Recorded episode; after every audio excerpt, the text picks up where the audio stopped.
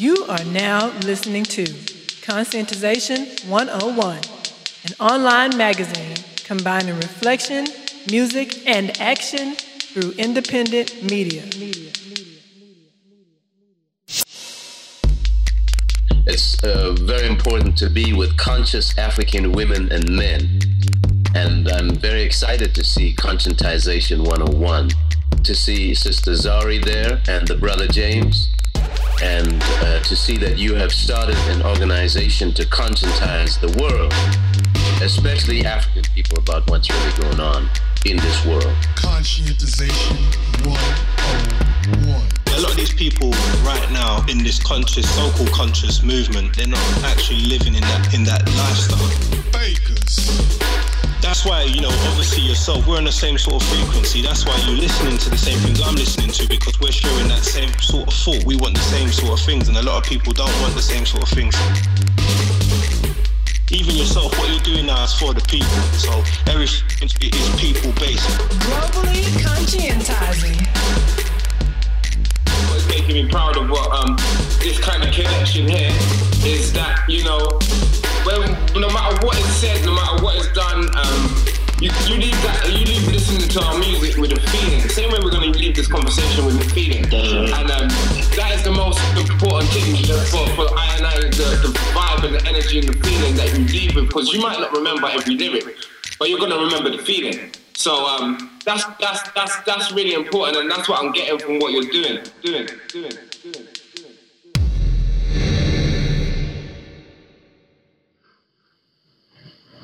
America began as an act of violence. America as a nation is rooted in violence, which is one of the reasons why it is one of the most violent nations on earth, whether you're talking about black or white. You see? As I said earlier, don't let that Constitution fool you and all of this democracy stuff talk and uh, deceive you. What are its origins? The origins of America are criminal. And it therefore is what I call a crimogenic society in that it breeds criminality because it is rooted in criminality.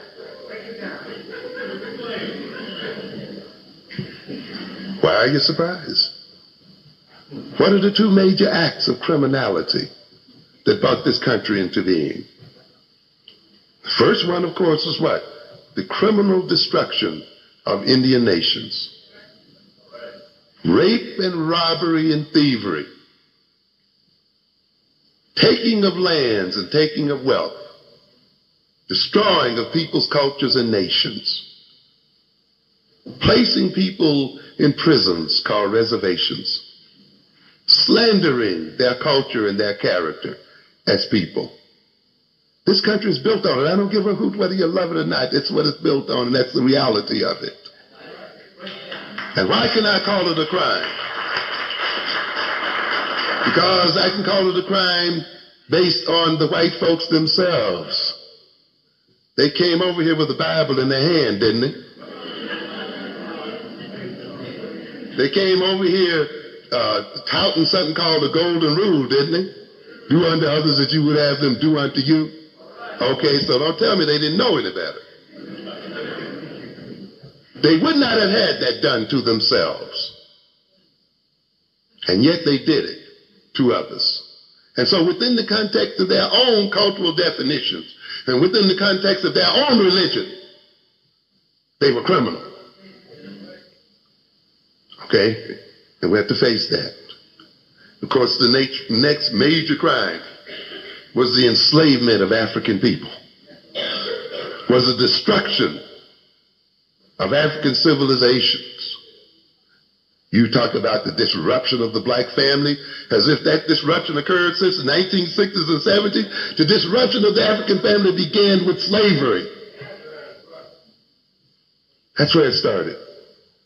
And the disruption of African culture, the disruption of social relations and arrangements and institutions of African people began with slavery and it has not stopped yet.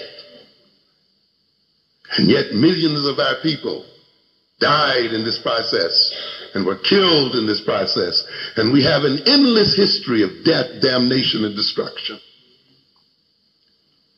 The coercion of our people into work, a slandering of our culture, and the slandering of our character, the lynching of our people, the physical abuse of our people, the racial discrimination against our people.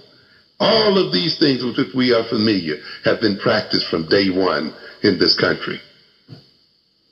And these practices are criminal. And therefore America is rooted in this criminality. People not only dominate other people, they rationalize that domination. They make an excuse for dominating other people. So the whites had to rationalize the, their immoral behavior that was even condemned by their own Bible and by their own God. They had to rationalize the murder of Indians and the enslavement of black folk. And in order to rationalize it then, they had to create a racial mythology that we were born to be slaves. you see? So they're not doing anything wrong. This is right in line with God's plan. They brushed off that old dusty myth of Ham to try to convince themselves and us that somehow in the divine order of things, we were designed to, to be the servants of others. And yet even the reading of that thing itself does not say that at all. But people believe it because it is a part of the racial mythology that has been laid down, you see. And so many of us are willing to forgive those other people for what they've done and ask nothing from them because in a sense we've subconsciously internalized these kind of mythologies, you see, that somehow we are people who are supposed to be the servants of other people. And that's one reason why we think that they're going to be exempted from the law. The Indians were destroyed because they were what? Savages. okay? They're the savages. They're the ones without civilization. They fed you when you got in, would have starved to death, maintained the white colonies and so forth. And what thanks did they get for it? Death. Why? Because they were savages. So again, what do you got? Oppression. Things being doing done what? Turned around. Turned backwards. You see, the victim is made to appear to be the perpetrator. Welcome to another episode of Conscientization 101. Podcast.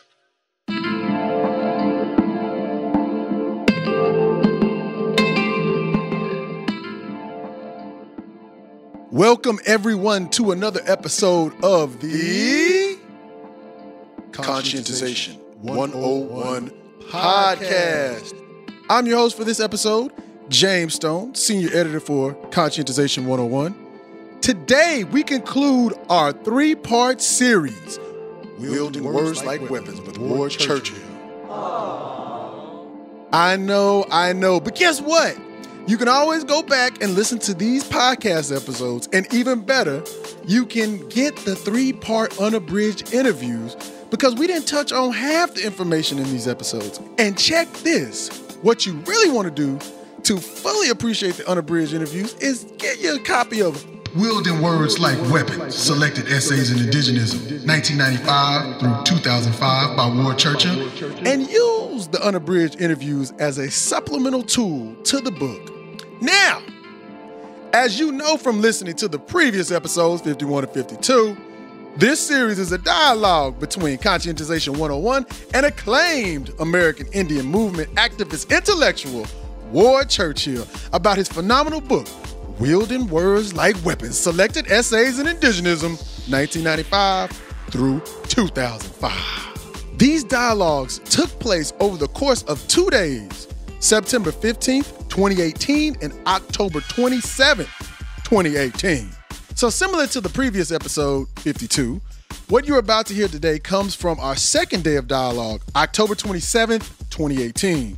As we mentioned, that whole day of dialogue went for over four hours. Yeah! So we broke up this day of dialogue into two parts. Podcast episode 52 was the abridged version of part two of this series, as you know. And what you are about to hear today is the abridged version of part three of this series. The conclusion of the series. My God. My God. Now, the unabridged version of part three actually comes in at a little over 90 minutes, and boy, we went out with a bang! Well, we are wielding words like weapons. Boy, Churchill, what do you expect?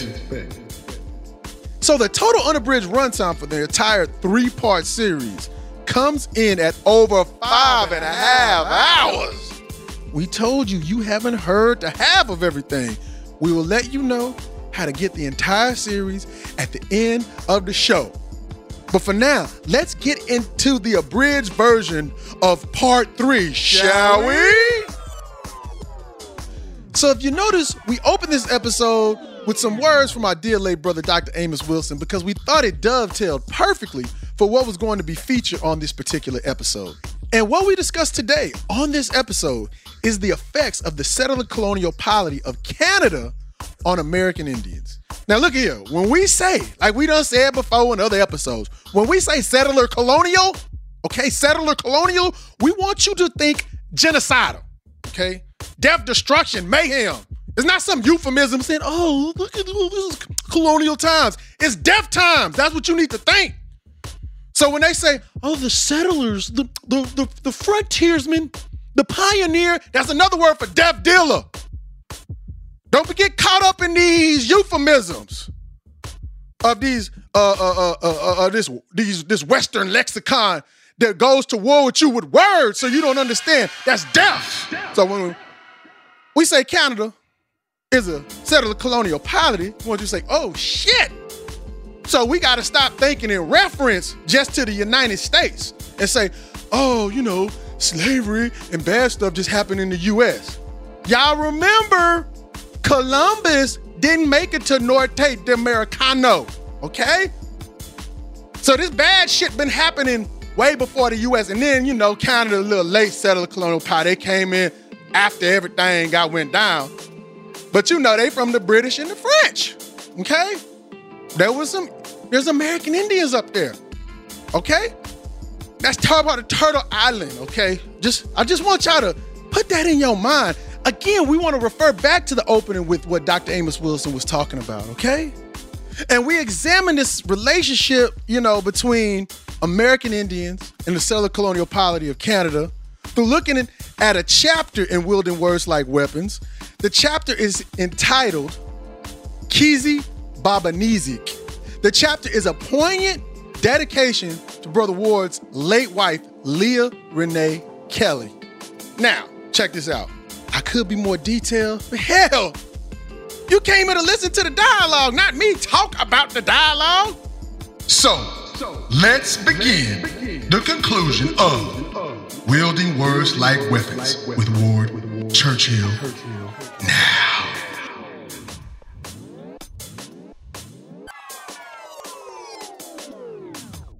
All right. So moving on in our next question, uh, our next question in the in the extremely personal and heartfelt chapter in dedication to your late wife, Leah Renee Kelly, titled "Please, Ward, help me say that name." Kizza, Kizzy Ba Ben Nizik. Kiji Babanese. Okay, Kizzy Babanese. Got it. Yes, that Okay. sounds right. which is her indigenous name from her nation of the Lynx clan Ojibwa, which means being who circles with the birds, you discuss the foundational governing ethos of settler colonial societies, in this case, Canada, and how it continues to destroy real lives. The genocide of settler colonialism is not an event of long ago in the past, but one that is of necessity continuously operative and subjects indigenous people not only to physical violence, but also what Dr. Amos Wilson terms psychic violence. Uh, we must say that Canada, ad nauseum, is held up as some sort of beacon of North American democracy as presented by liberal settlers of the U.S. One in particular, I could say Michael Moore. He remember bowling for Colorado. Canada's so great. Yeah, yeah, whatever. Uh, but the truth of the matter differs with this propagandized farce as it is just as genocidal as its neighbor to the south. If you could please discuss the history and practice of Canada's notorious residential schools and the effects this had this had has on indigenous people and how they shaped Leah. And could you also discuss this as it relates to Leah's situation in terms of her being diagnosed with uh, borderline personality disorder, BDP, and how the therapeutic settler state, a, a, a therapeutic state, settler state therapeutics, as I called it, modus operandi in terms of caregiving, obfuscates diagnosis with the standard panacea of getting individuals to adjust uh, or cope. You know, it's, it's it, it it it doesn't. It's not even equipped to try to solve the real actual problem. So, could you unpack all that if you would? Whoa. well, the um, residential school system, as it's called in Canada, down here called them boarding schools, industrial schools. Actually, terms are all interchangeable. The boarding schools were residential schools, and often they had training programs at the industrial park. And often in the training programs, they were actually manufacturing things to help finance the schools. So they were essentially child slave laborers. Mm-hmm. Okay, they didn't really have a choice but to be there, and they would try to escape. But the, the object there was instated. Uh, I quoted uh, Richard Henry Pratt down here saying the object was to kill the Indian, save the man. Okay, destroy sense of indigenous identity, certainly knowledge of tradition, deny the students that, and Christianize them, particularly in Canada. That happened down here too, but down here, these were largely government schools. Up there, the government uh, licensed the churches to run the schools. So you have Catholic and Anglican or Episcopalian, um, and so on schools that were run, but they all had the same objective, which was to deconstruct identity. They wanted children as early as possible, and it was compulsory. Their object they never reached it either down here or up there was to get all of the children processed through these schools so that you simply have a die out of indigenous consciousness, indigenous identity. Native people would simply merge, be assimilated, integrated, absorbed by the overburdened settler society. Duncan Campbell Scott, who presided over the residential school system up there, um, was a counterpart to Pratt down here. Never quite so poetic, but you know, this is the resolution to the Indian question is simply to eliminate the Indians this way. And that's considered a humane alternative, this kind of indoctrination, uh, cultural assimilation, forcibly, it's coercively. So that, that qualifies under the definition as Lemkin advanced it off genocide. You know, in fact, he said that's a normative procedure. Physical genocide is atypical. It happens, and uh, the concept has to encompass that process. But usually, it's overlapping. This would be cultural genocide, as they call it, which is not something distinct from genocide per se.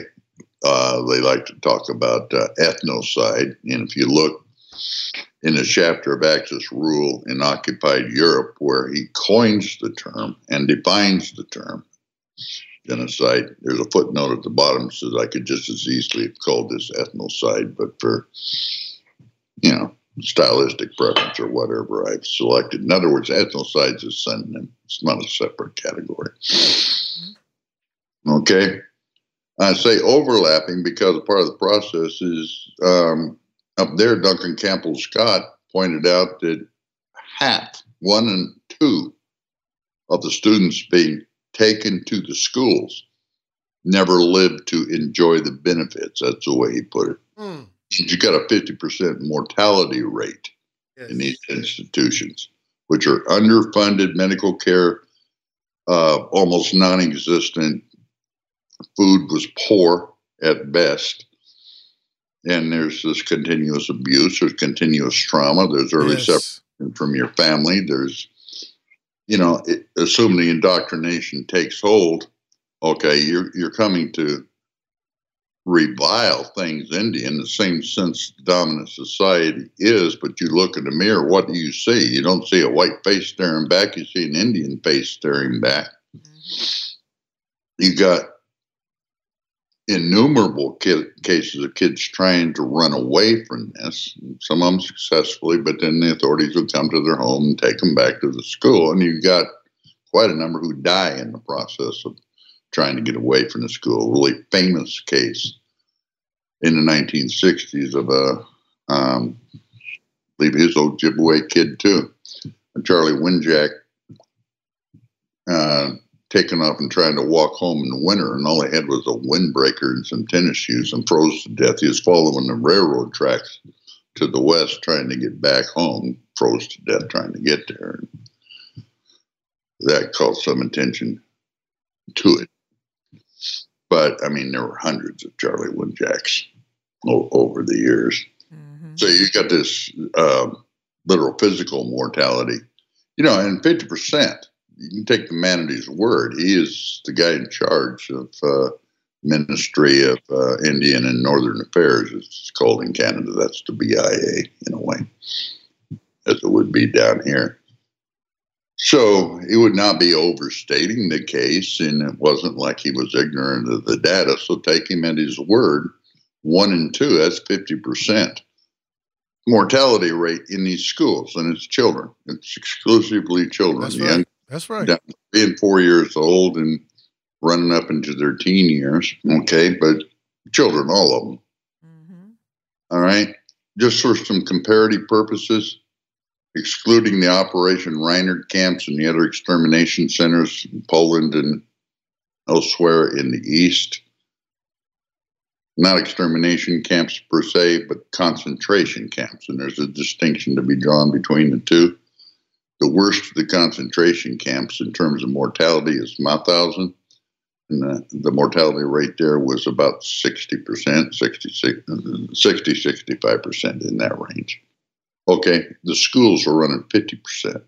Hmm.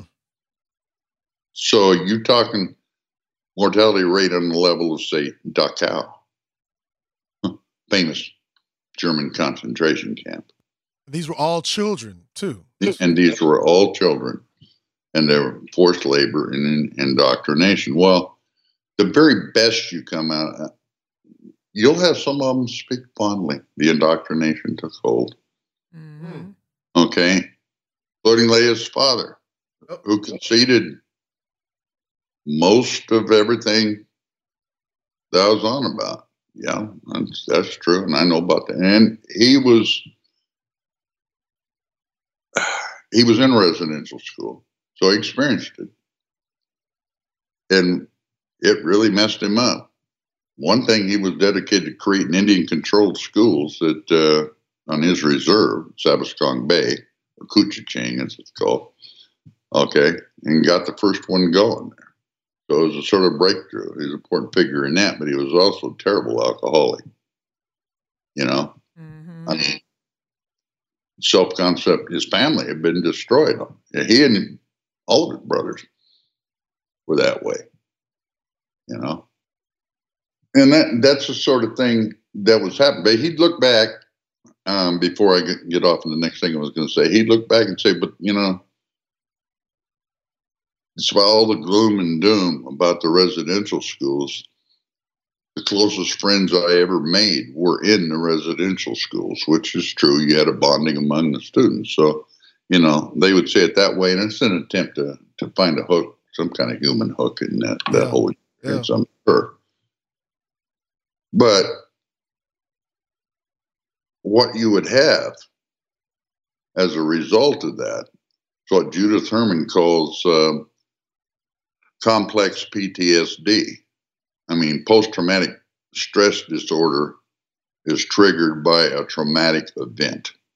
And there's a whole range of things that qualify. And there's been studies done on, you know, natural disasters like uh, a dam breaking in Pennsylvania, and, and this community was virtually wiped out, and the survivors of that had tremendous trauma that had to be reconciled.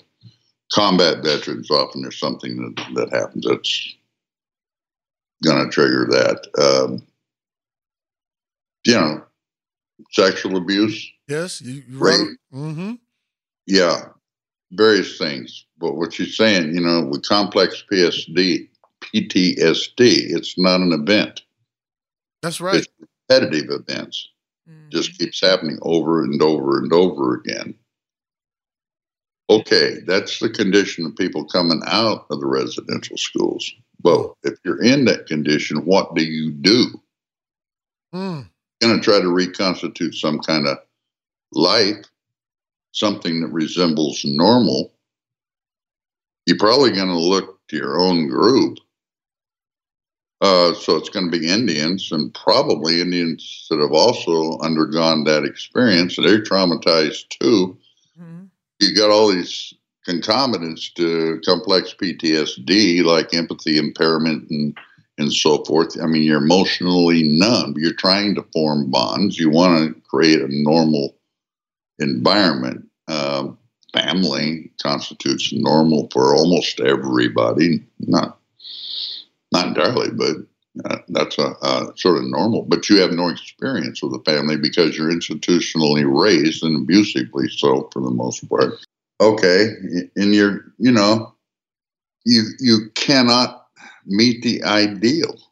I mean, you've been trained generally for menial level. You've got a destroyed self concept, self esteem. You're in a society that kind of reviles you anyway, racial epithets, all of that media depiction stuff that we were talking about, you know, plus Wigwam Hotel, Big Chief, writing tablets, Hiawatha pencils, blah, blah, blah, blah, blah. There's thousands of products trivializing, commodifying Indians Yep.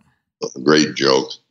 Uh, cigar store Indians, you know, all of that visible and apparent, continuous tone. Chances are you're not holding a job, and if you do, it's low paying, and you can't provide for your children. And okay, and so now I've got this background, and I'm a failure, and alcoholism is just catastrophic in so many circles. Mm-hmm. And when you talk about it's this isn't drinking socially. This is drinking like Nicolas Cage and leaving Las Vegas. you know, the amounts of alcohol drunk for effect, and the effect is I want to just obliterate my consciousness. Yeah. Okay, John, her father told me that he finally was prompted to stop drinking when the alcoholics in the alley wouldn't associate with him anymore. Wow. Yeah. Meanwhile, the children are all experiencing this mm-hmm. and all the collateral effects. So they're being traumatized. This is intergenerational. It's communicable because the parents are traumatizing children by virtue of their trauma. Yeah. Yep. Mm-hmm. Okay. In the schools, you had students trying to get home, fleeing, trying to get home to escape the trauma. Mm-hmm. The next generation, two generations, are home. Where do they run to? Mm. There you have it. I mean, so you, you you've got this cultural trauma as a real thing, and it's transmissible over multiple generations. I don't think the trauma of slavery is in any sense gone away. Oh no. even by the most accommodationist. The accommodationist is simply the current manifestation That's of right. what was called the House Negro. Mm-hmm. Okay. Integrationist is, hey, you know, maybe I can be a free black and racist society, something like that. See, you had that. And the impulse is to try to fit in. Mm. Yep. Yep. Yep. You're trying to fit into a society that reviles you so much they tried to destroy you individually and collectively. Yep. And still doing it. And denies that they had anything but the best intentions while ever tragic the results. You know, use that word tragedy in in uh, conjunction with uh, Ferguson. All right. Let me suggest an alternative term atrocity. Mm. Nothing tragic about it. It was deliberate and it was intentional. And was, There you go. There you go. And we got this systemic atrocity. But trying to fit in. It's almost like the Stockholm syndrome, you know, people who are absolutely disempowered and held at the whim of those who have taken them hostage. Mm-hmm. Yep. and still also trying to you were counter purposes you're trying to salvage some pride in your own traditions you know Mhm. a lot of these people trying to get back some of them repudiated it all one nothing to do with indigenous society others trying to relearn and then the kelly boys the brothers the other two maybe more than john although he wasn't unconversant and he was really fluent in his language but he wouldn't let his children learn it I remember you said that in the book. Yeah, he could speak his language. on a useful language, wanted Leah to study French, which she Mhm. did. And she was desperately trying to learn her own language towards the end. Uh, yeah. Well, she was smart. Here's how you fit in. Okay. You learn about the dominating, the colonizing, the whatever term you want to put, society she could talk Sartre, she could talk European philosophy to a certain extent, cinematic theory, aesthetic theory, art history, and all the rest of that. She was going to school at University of Colorado. Not a whole lot of Indians there. She had some friends that were Indians, but none of them were Ojibwe. That's something that would be understood among the Indians, but most of the friends she was in our school. There were a couple of uh, Indians there, one painter and one graduate student. But most, most, uh, I mean, the teacher is not somebody she can be socializing with, and the graduate student was a guy. So that had its limits too. Her little pack were all white women. Okay and she could talk their culture with them better than they could. Hmm. But there was no expectation they considered reasonable that they know anything at all about her. Mm-hmm. Yep. Yep. Yeah. Yep. Well, that complex of things, and there's there's more that you could go into, but I mean, this is an emblematic story, and this is someone who excelled, Mm-hmm.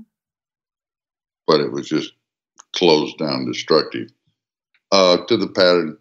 And maybe she was trying to make a connection with her father, figuring out where it was that he had been in terms of the alcohol. But I mean, problems went much deeper than that, went into childhood, and it wasn't because she was abused in a conscious way by parents, but that whole context created by the residential schools and the trauma that he suffered and all that made an abusive situation, even though he wasn't abusing her sexually, physically, or otherwise. It was an impossible situation. So it ended up being self nullification. A borderline personality, she couldn't figure out who it was she was supposed to be, was allowed to be, might be. She had all these conflicting tendencies, you know, aspirations, if you will, that were arguing in both sides of her head at once, all the time. So self destruction, and that that's not uncommon. No. Indigenous people generally have extraordinarily high rates of uh, suicide directly, and of course, the kind of drinking I was talking about is simply slow motion suicide. So Mm-hmm. You have these abbreviated lifespans. If you took that as a proportion of the population, you got a genocidal impact that way. But in the denial and all the rest of that, and the misrepresentation of reality, you've got an ongoing cultural genocide in any case. So now I need to take a break. I'll be right back.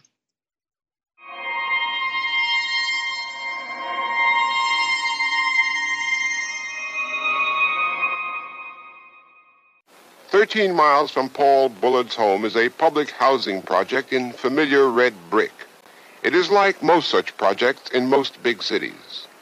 And cemented into the red brick are a series of public policies that work against the children of the poor. Because housing for the poor is scarce, the 1,100 apartments hold not the officially registered 6,000, but with unofficial residents, relatives, and friends, more like 8,000.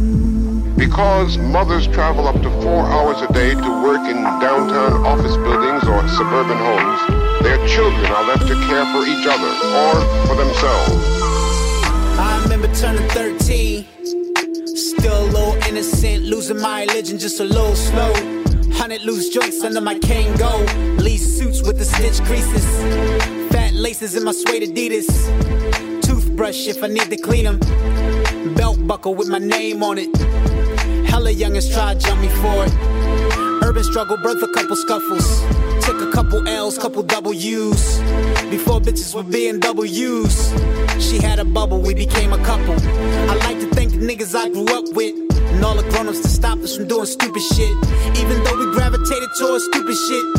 Ghetto full of life, nothing to do with it. We have been saying that poor children who depend on the benevolence of public policies suffer from policies that are far from benevolent. I think that if children are deprived of the things they need, both physically and psychologically at a young age, that there comes a point in which they cannot be redeemed. I remember turning 15, left the youth detention center just a year ago. The best food, clothing, shelter was a homeless shelter. Self-esteem flatlining everything inside them. Took a lot of risks, played a lot of games.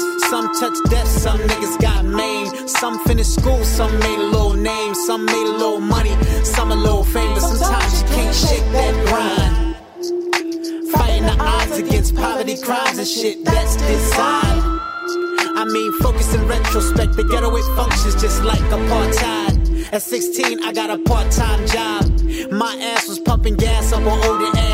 I got five for being tired of understanding math, counting thousands of dollars of some crack of cash. And I would use that word redeemed in all of its psychological and spiritual implications.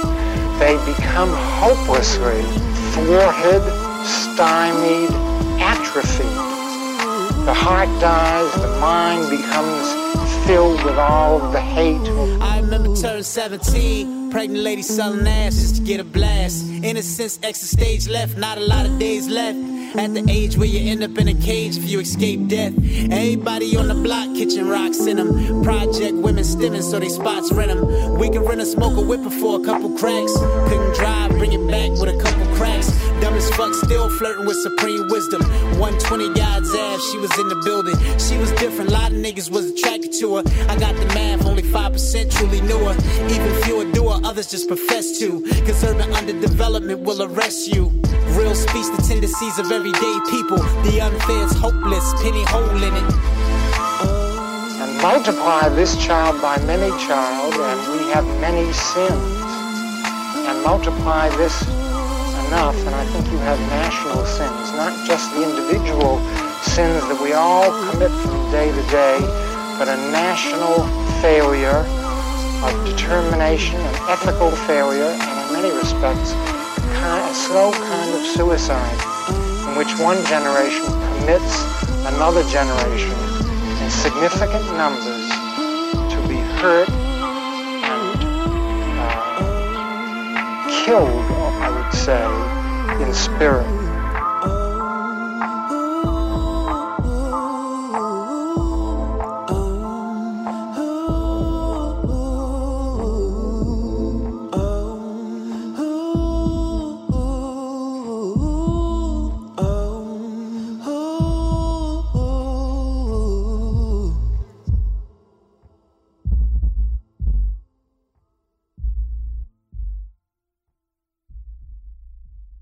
You you have an option, I suppose, since we're talking about cultural fluency and all of that, and finding a way to fit in there. You can always become Thomas Sowell or something like that. And conversant with uh, a lot of European tradition. I would expect that his knowledge of African tradition is about negative numbers, but I don't know that for sure. He certainly doesn't make any intelligent reference to it. and that, you know, that was, she was being embraced in that way. That was the trajectory she could have gone, but she, I mean, it was a direction she could have gone in the sense that it would have been accepted for her to do that. And then she would have been encouraged and reinforced and all the rest of it. But it wasn't a direction she could have gone and remained in any sense true to herself. There's that conflicted aspect. And so there's that internal war going on. Mm-hmm. You know, my stuff scared her. People that I associated with and, and such. I mean, there were there were some rough people in the loop. Name stuff. And I can understand why that would scare her. You know, and one of her uncles had been involved with Anishinaabe Park and stuff, and the Kelly boys were notorious in general, especially the oldest one, who was big. He was bigger than the others. Her father was a small man, but his oldest brother was good size and they get drinking and yeah, just go clear out a bar, bam. Mm-hmm. Like that wasn't the direction for her to go either. And you know, dame security people and stuff, you're ratcheting it up a little higher than what the Kelly boys were doing. Okay. I mean, I was I was tight with Bob Robideau, who was one of Peltier's co-defendants. Mm-hmm. Okay, this this sort of scared the whole family, I think, in a way. But it, you know, and she didn't want to go into that either. So then the direction is which direction can she go? Mm-hmm. Yeah. And I don't have an answer to that. Not for her. I couldn't answer. I think I also said in that that you're reading from, you know, I can think of a thousand things I did wrong. Hmm. I remember you said that. I don't have an answer to what it was I could have done right. It's not something I created. Uh, it was a dynamic, a phenomena that I kind of understood and trying to reinforce and encourage and all of that. But you can't solve it for someone else. You can just try to create a context, and the context frightened her because it's a frightening context. Yeah. That it- it's yeah, man, yeah, yeah. It, it, it yeah. It's 'cause pretty sad. it, well, the thing is, kind of like you know, reading it is kind of like you know, you got you know, Ward Churchill, you know, and you know, you it's kind of like why people say like, well, if y'all had kids, they'd be born revolutionaries or whatever. Not necessarily. It's kind of like you said. It's like it's kind of like the whole conflict. Am I if I'm black, does that mean I know how to use a Mac 11, a Glock, and shoot and do drive-bys or clear out bars or you know? So, Mhm. but then I don't want to be black like you, because James, because that that shit kind of scares me as well. And it's kind of like you said. It's like you know, I've dealt with people. You you you try to give a context and everything, but it's kind of like they don't. You know, you try. You can't say it's, it's really hard because it, you can you can see yourself as like I got all these books and I've done certain things, and you think you can have the answers, but when you're dealing with real people, it- it's no longer like a. People react to things differently. It's not different. And and going back to something you said on uh page 346 is footnote 118.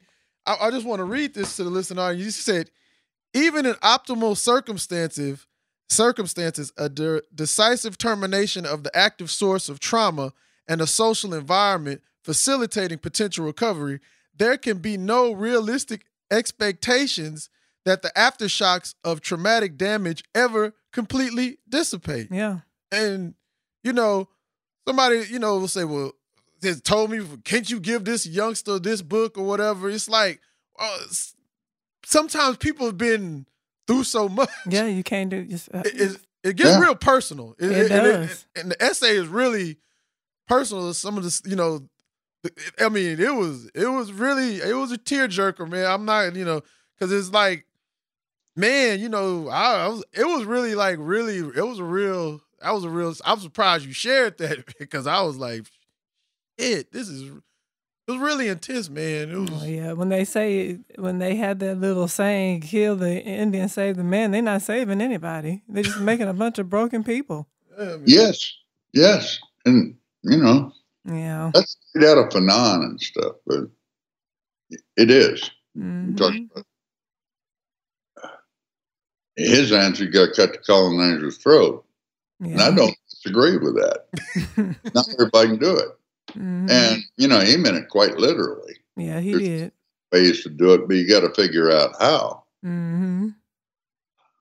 But you know, Mm-hmm. And yeah, and also the fact that like when you y'all kept trying to get her help, um, and um, it was just yeah, and, and how like they didn't want to give it the proper diagnosis because then it might affect their careers, and you can't take it, you can't take anything out of the context that you're in, in terms of even when we look for help, you so to speak, and it was the same to society that destroyed her. Yeah. you, you know. yeah, the whole therapeutic paradigm is established to take the individual and adjust them Yep.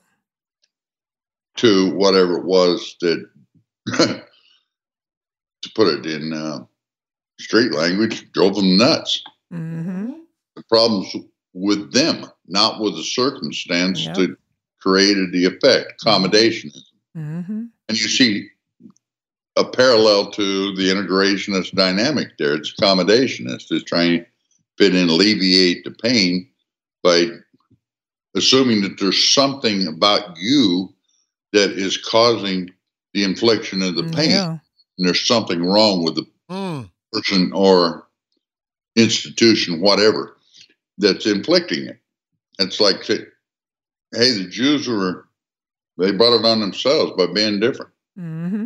You know, there wasn't anything wrong with the Nazis.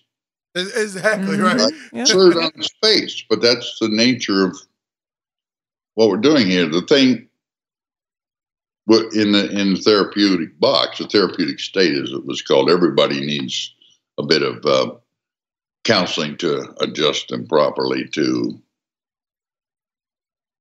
social compliance. There you Mm-hmm. go. Okay. Yep. Yeah. That's the problem with uh, borders, according to Herman. And there's that inside joke that I quoted in there. What do you do when you diagnose your client as being borderline? The answer refer them. Okay. Because, you know, it may never go away, but the only even partial resolution is the alteration of the circumstance that created the That's right. condition. Okay. mm-hmm. So that's the notion of radical therapy, as I understood it, was that, well, in simplest form, revolution is the only therapy that's going to have any effect. Exactly. Mm-hmm. It, it, in- in this chapter, uh, real personal chapter, it also kind of reminded me of something you said in uh, pacifism as pathology uh, talk when you that guy said that you know uh, peaceful kind of find ways where he can still maintain his privilege, and you was like, you know, we're talking about a real horror show over there. We're talking about real babies. This is not some abstract conversation. And kind of like how you mentioned on page 331 in Wielding Words as Weapon, in this same uh, chapter, you said, I, along with many others, have tried to address this reality in uh, various ways, resorting mostly to language and pretensions of objective scholarship, deploying our graphs and charts, our proportionalities, and other statistics, our historic, historic, historiographical, and sociological and legal definition. In this, despite our best intentions, we have, in many respects, perhaps most, served mainly to consummate the very crime we purport to oppose, objectifying and thus dehumanizing the victims, making the nature and magnitude of their suffering appear sterile academic as lifeless and inconsequential as even the most vile of perpetrators might wish them to be. There is a distinctly, distinctively repugnant aroma of detachment, of distance, and unreality about it all, as if what were at issue amounted only to grist for study groups and parlor debates. And I want to just say, you know, I've talked to various academics and stuff, and they study quote unquote black issues and oppressed issues, and they don't, in the circles they hang in, they don't know nobody that missed no meal. They don't know. no- They don't even know. They still think it's food stamps instead of Lone Star cards and stuff. They don't know. You know what I'm saying? Lone Star, I Lone Texas, okay, Lone Star, that's the food stamp card. But basically, my point is they don't know nobody been unemployment. It's all academics. You know what I'm saying? And Yeah. yeah, they don't live with these people. They just kind of like study them as things. They thingify them, you know. So when I read the chapter, you know, the chapter is like, well, this is Ward Churchill. Why don't he work? You know, not me, but people might say, well, can't he work some Ward Churchill magic and you know make it? Well, that's what people Yeah. think. They think stupid shit like that. You know, it should rub off. But we dealing with real people who are really colonize ain't just some cute fucking word I like to sound to be edgy at a cocktail party. I don't even go no goddamn. It's people's lives are affected. If you you in Atlanta, right? I want you to go see how many young black women you see with blue contacts, blue eyes, and- blonde and, hair. and blonde hair, saying I ain't got nothing to do with no, no nigga from Africa. It's real people. It's messed up. It's family members that say, "Oh, it's it, it's." I've had people tell, as long as it's white, I buy. it. You get them niggas around me, I ain't gonna do nothing. It's these are real lot. It's it, it, it we can make I you know I be joking about it sometimes because like you said I'm trying to get a grip on reality, but it's some bad shit, and I'm I'm just emphasizing. And it's the same thing like you said when Leah's father was like, "I'm gonna get this education out of redness. I'm not gonna be Indian," and he was put in his place by the colonial society. And how do mm-hmm. you deal with that shit?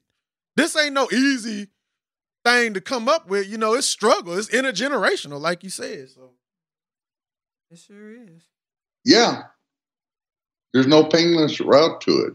Then that's my old rap about can't change your diet, listen to right music, read the right books, okay, burn the right incense, blah, blah, blah, blah, blah, bi- better bike paths, all of that shit. So the Algerians, you know, I mentioned Fanon, took them a million to a million and a half people dead in that war of liberation to uh, kick loose from the, the settler colonial. Hmm. Well, I mean, that's ghastly toll, except, you know, you got to understand in the context of people dying continuously, prematurely, immiserated for the duration of their lives. That's the cost of not stepping up that's to it. right. That's right. So, and it just goes on and on and on while people circle the same old rock like alchemists, pretending that if you repeat the same failed experiment that is relatively safe for me and mine, long enough, often enough, enough times, it's going to produce a, a different result. I mean, that's positively medieval thinking there. And they complain about uh, fundamentalist Islam being medieval. I know, right? Exactly. Yeah, it's it's just really it's really crazy, especially how like you brought out in, in the Canadian or residential schools, like the abuse, like eating vomit, uh, Yeah. the sexual abuse of the children, and I I can't remember the actual because I didn't take it up down in my notes. It was somebody at a residential school. I think it was in a footnote or somebody said like if we were to try to repair on par or something or something we couldn't do that we would bankrupt or something. Basically, it was like we ain't got nothing for you and we know we fucked up, you know. And it's like so what, you know? It's Well, and they put the weight on the victims again. yes, Like there were some of those schools where the sexual predation went to a hundred percent.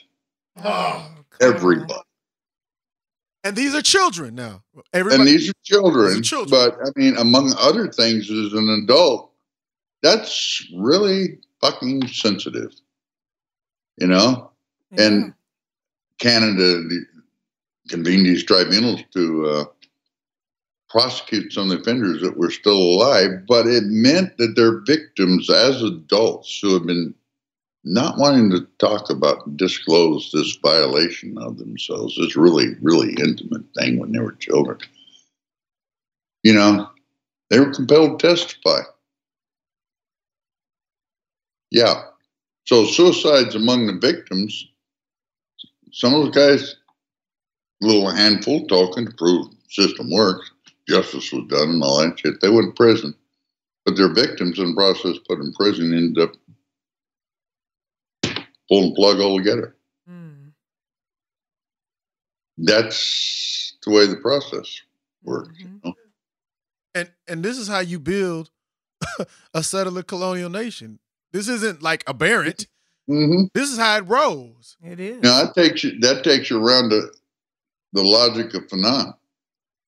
Yeah. Okay? It would have been far more empowering, not destructive, for the victims to just slit the guy's throat. Mm-hmm. You know, fully deserving of it, but that would disempower the state that had perpetra- created that situation in the first place. Now it gets to preside over the justice of the outcome. No, justice would have been I'm going to sever his jugular and my relation to the state and its sense of justice, you know, entitlement to that status. It's guilty as he is, mm-hmm. both at the same time. Mm-hmm. All right, this is where we got to leave it for now, but not to fret. If you want to finish listening to Wielding Words Like Weapons with Ward Churchill, Part 3, the conclusion of the series in its entirety, all you have to do is go to our store. There you will have access not only to this particular interview, but to all of C101's unabridged interviews, musical commentaries, and merchandise. And most importantly, you will be supporting 100% independent media. Yeah. We promise you, just as with all of our unabridged interviews, the podcast was just the tip of the iceberg. We touch on so much more, so you definitely want to get the unabridged interview of Wielding Words Like Weapons with Ward Churchill, Part 3, where in addition to what you just heard, we discuss the following. Um, Ward, we want you to know if you could also discuss what you describe as Eurofeminism, which is what could be considered by settler society as the good colonizers attempting to speak for colonized women and supplant themselves as the oppressed altogether. Goes into detail on that on page 237, uh, listening audience. Uh, We we can see this phenomenon currently manifesting itself with the hash the Me Too hashtag, right? And with the repopularization of Margaret Atwood's uh, The Handmaid's Tale, it's you know everybody's like, oh my god, can you believe when they like uh when they like enslave somebody, they change their name? Oh my, Oh my goodness. God. I actually had somebody tell me that. Somebody I work with was like, hey, you know, they made they don't have their own names. My ironically, my, my name is James Stone, right? That's a that's a real African sounding name. Hank Brown, anyway. Uh, and ironically, At- Atwood is a settler from the settler colonial polity of Canada. You know, and the dilettante's research uh, ethic of, of, of what white folks did to indigenous people would make her little handmaiden's tale look like Walt Disney. I just want to throw that in there because she's, she, but you know, this is this is oppression never seen before because it happened to little what was her name? I forgot her name. The the, the whatever her- in the main character anyway. I forgot her name too. Airstread or whatever. I tried to forget that show. I know. Also, the book. I remember I read the book. I was like, this this is a this is a nice version of slavery or something, right? also, could you tie this into? Could you also tie, you know, how they're trying to supplant uh colonial indigenous people struggles? Also, could you tie this? Also, could you tie that and also how do they do the same thing in regards to homosexuality? Yeah, I went there a particular Western cultural attribute to indigenous people as a way, as they as they mentioned earlier, to vitalize the co- their uh, colonial hold on Turtle Island. And I'm I'm particularly referring to a footnote, uh, 147 on page 266. And I just want to say real quick an anecdote because I remember one time uh, somebody had told me some uh, uh, a white homosexual had went to uh, Chiapas, right? and they was like wanted to see, you know, go to Chiapas and see how they was struggling the Zapatistas and stuff. And then the white homosexual conferred to somebody that talked to me. I didn't know the white person who said the homosexual said it, but the guy said to me the white homosexual was really upset, and he was like, "I don't see how the Zapatistas are making." any homosexual headway. You know, now here it is. They they're trying to like uh uh usurp everybody's struggle and put forth what they want. And then uh, and going back to your the footnote on 140 uh footnote 147 on page 266, how they're trying to make their problems or their contradictions or say that homosexuality was also found in indigenous societies. It was also found in African mm-hmm. societies, as opposed to mm-hmm. being a culture particular. Every contradiction they had in their nation is a universal problem.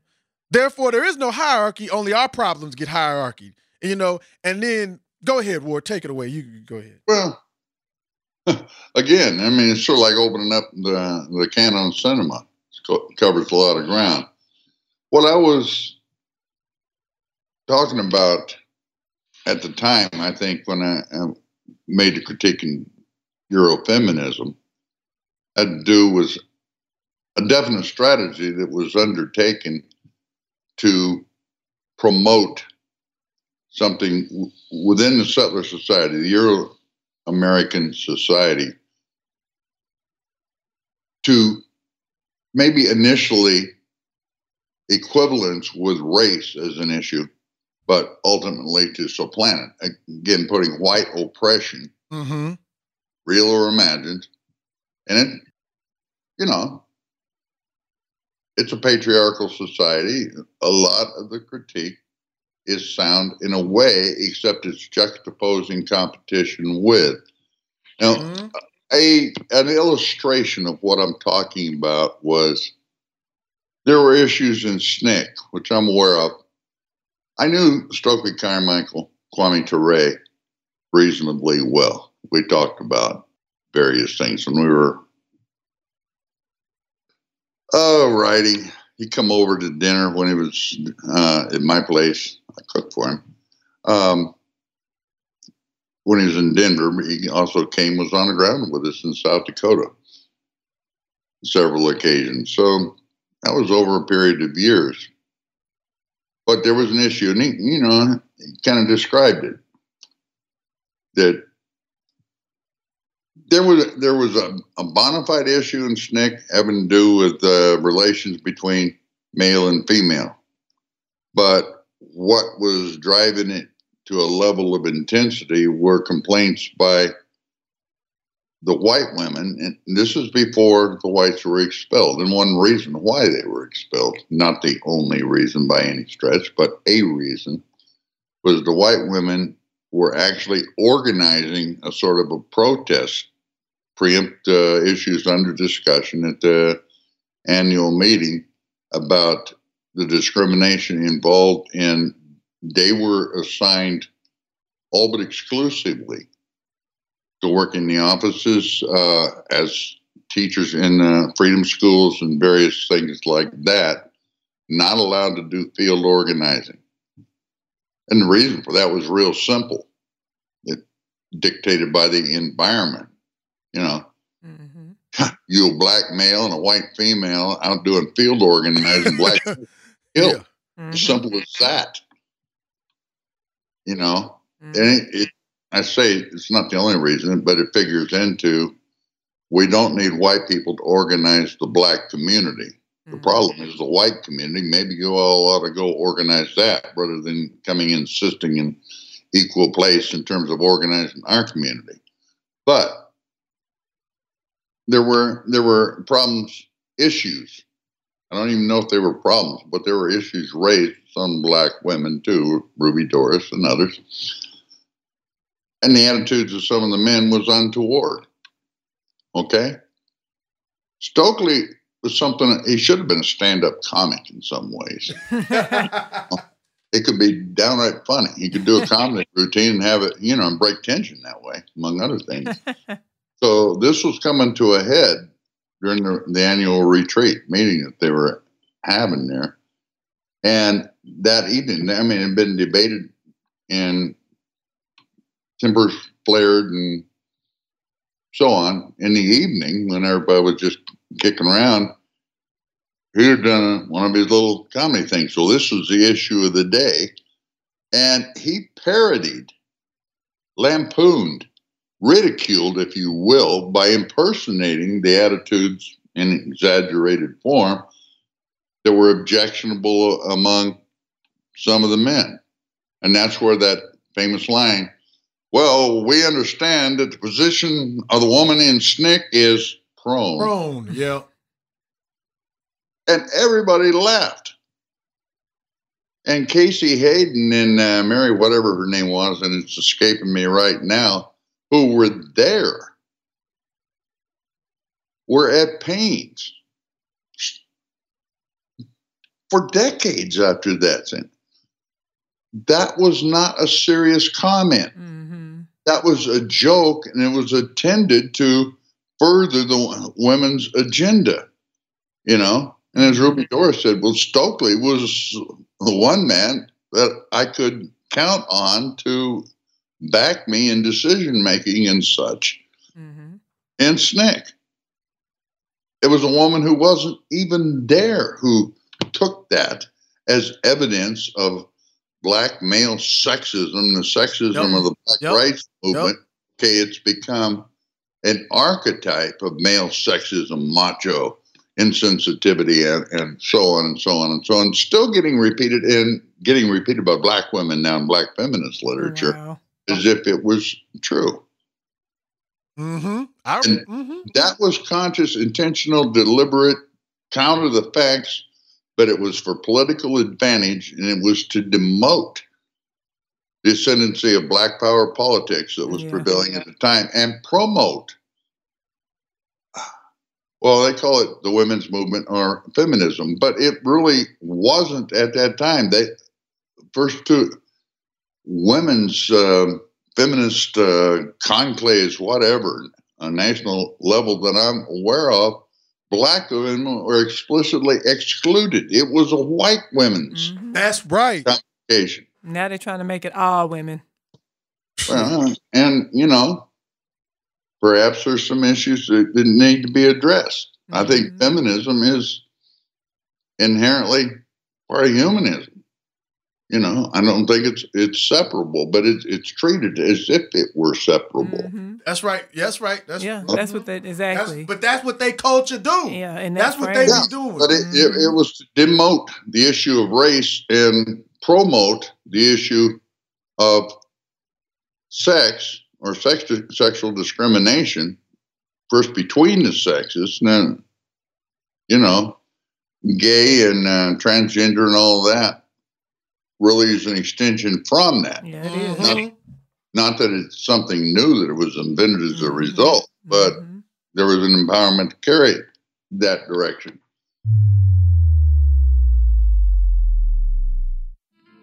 Oh yeah, you know you want to finish what Brother Ward was expounding on because we go into so much more. So pick up Wielding Words Like Weapons with Ward Churchill, Part 3.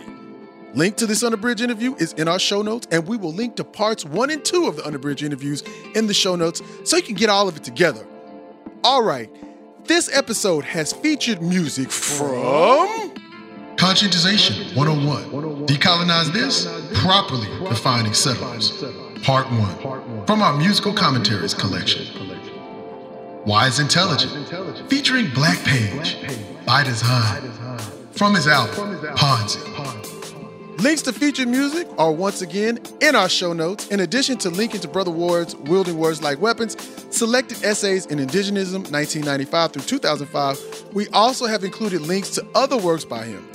And also, we have linked to his forthcoming book, which is available for pre order from a Native Son Selected Essays in Indigenism 1985 through 1995. All right. Now, don't forget when you visit us at conscientization101.com or c101magazine.com, sign up to our mailing list for exclusive information and downloads. Hit up our store where you can download our free gift today. Pick up an unabridged interview or two. Pick up a few musical commentaries and a shirt. Support 100% independent media so we can continue to learn from each other. Also, don't forget to check us out on Twitter at Conscien1. That's C O N S C I E N 1. On Facebook at Conscientization 101 and Instagram at C101 Editors. We want to thank Brother Ward for taking time out of his schedule to dialogue with us. We hope you enjoyed this series and know that you will find Brother Ward's work an invaluable weapon for conscientization. Thanks for listening. We'll see you soon. Peace. Peace. Conscientization